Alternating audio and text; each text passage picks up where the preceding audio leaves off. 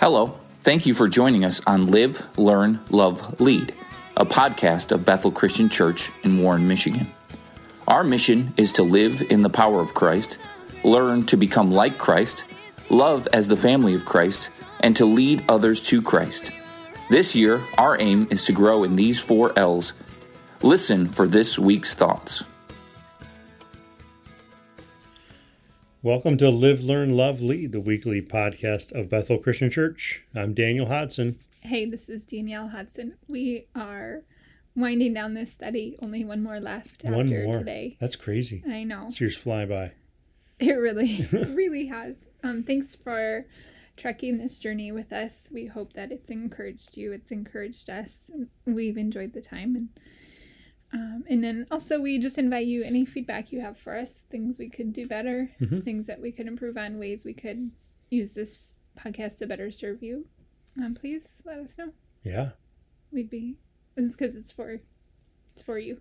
Yep. So um, this week we are in Proverbs thirty-one, the last chapter, verse six and seven. It says... Actually, I'm going to back up to verse four and five and include it because it helps really um, provide a contrast for us. It is not for kings, O Lemuel. It is not for kings to drink wine or for rulers to take strong drink, lest they drink and forget what has been decreed and prevent the rights of all the afflicted. And then, and then today's verse says, give strong drink to the one who is perishing and wine to those in bitter distress. Let them drink and forget their poverty and remember their misery no more. It's interesting you started by backing up because I was going to say, you know, these are some of those verses you really need to take in context. Right. Because people can cherry pick some verses and get some really squirrely theology if if they're not careful. And these are a couple of them. So it's good that we grab within the context of what it's talking about. Yeah. And so. it, I mean, this is not, let's just start, what is not saying is not saying get. Get everybody drunk. Right. like yep. That's, I that think, is I not think, what I it think, is saying. I think we know enough about scripture and Proverbs and the heart of the Lord. Um, but then honestly, if you keep reading the next two verses, it says, open your mouth for the mute, for the rights of those who are destitute. Open your mouth, judge righteously, defend the rights of the poor and the needy. So this is, first it's saying, it is not for kings to get drunk because they have to be able to rule with wisdom and justice, yep. and to protect the rights of all of the people and to be a defender and a leader. But then the author says, but yet we need to share drinks and wine with those who are in distress and who are perishing and those who are in poverty so that they can forget some of their misery. And then he goes on to say that we basically Not basically, we need to speak up and fight for those who are destitute, mm. who who are poor, who are needy. And so I think this whole section is saying we need to not just keep for ourselves and hoard up. That's really what drunkenness is, right? It's like hoarding mm. up for yeah. ourselves. Not keep for ourselves what would be just selfish and fleshly. Uh, but we need to use wisdom and love and care for our neighbor and help relieve misery and suffering yep. of people. Yep, um, absolutely. It, it's in a little bit of study. Um, it reminded me that the Jews would give an alcohol wine mixture to prisoners who were condemned to execution right. and to help N- like numb the physical pain, but also I think some, like the emotional distress. Mm-hmm. And Pastor even touched on this on Sunday in church when he was talking about myrrh and wine that was offered to yep. Jesus on the cross. So we know historically we see that throughout Scripture. But it was, he's saying like, share what you have with people. Do what you can to relieve the misery of those who are suffering. Yep. Do what is within your power. Yeah. Yeah. And it really, really reminds me of Luke four. We're looking at this season of the year. We're looking at the beginning of Jesus's life on earth. But Pastor also has us reflecting on his death. But Luke four is the beginning of his ministry.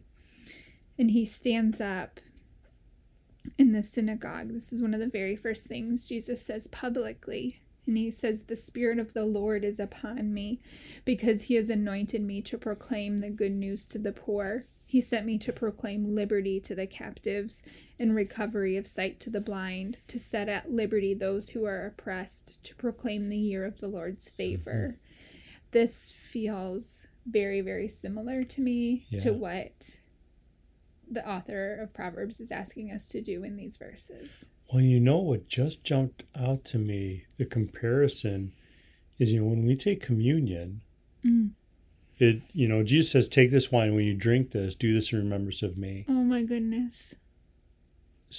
And then comparing that to what they're saying here in in Proverbs, give wine to those who are suffering.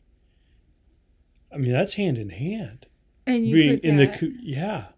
with this Luke four, that this is the mission of Christ, and we as his ambassadors and his children, we share that communion, which is the gospel, yeah. his death, his life, his resurrection power, the gospel to mm-hmm. relieve misery. What better way to relieve misery than to share Christ with those who are afflicted?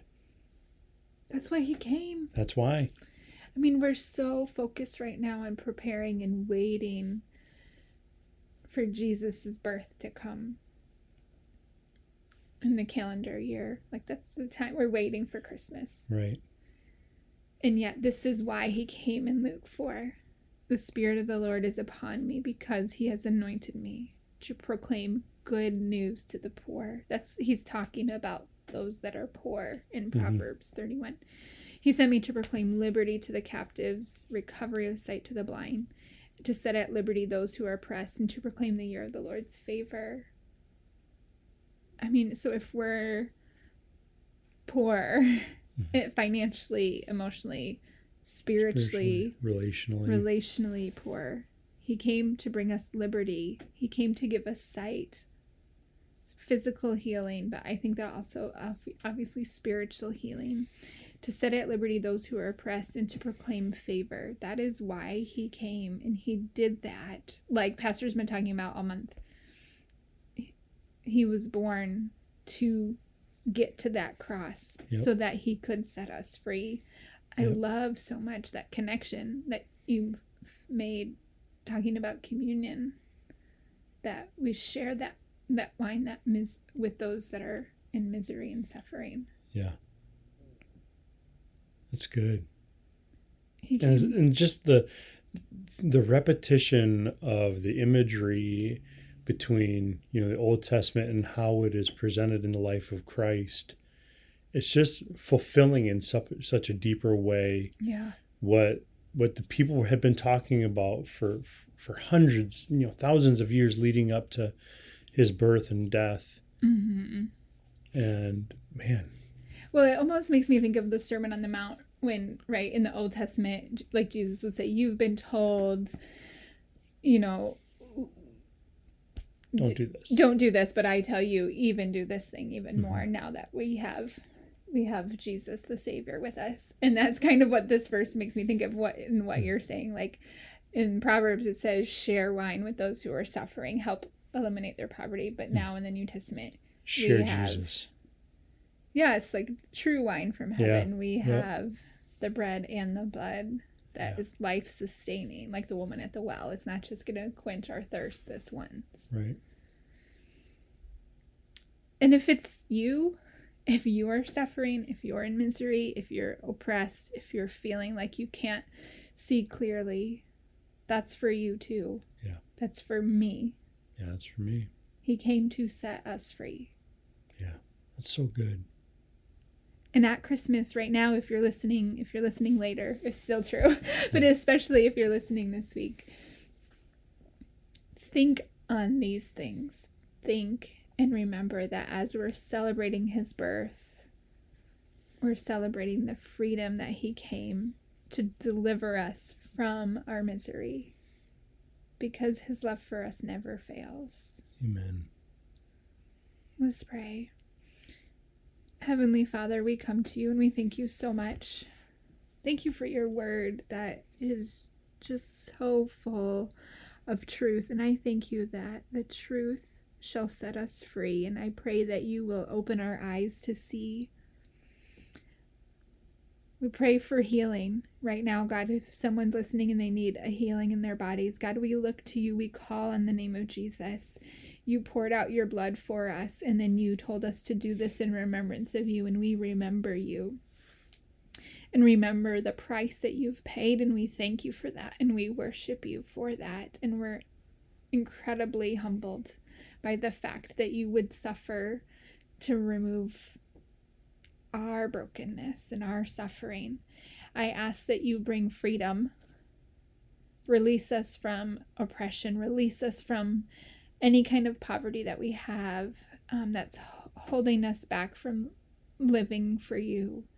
And then I pray that you will fill us with the fullness of the love of Christ, with the hope of the gospel, and then and then help us to share that love and that hope with those around us, so that we then can be your ambassadors and bring freedom. And we praise you and we glorify your name. In Jesus' name.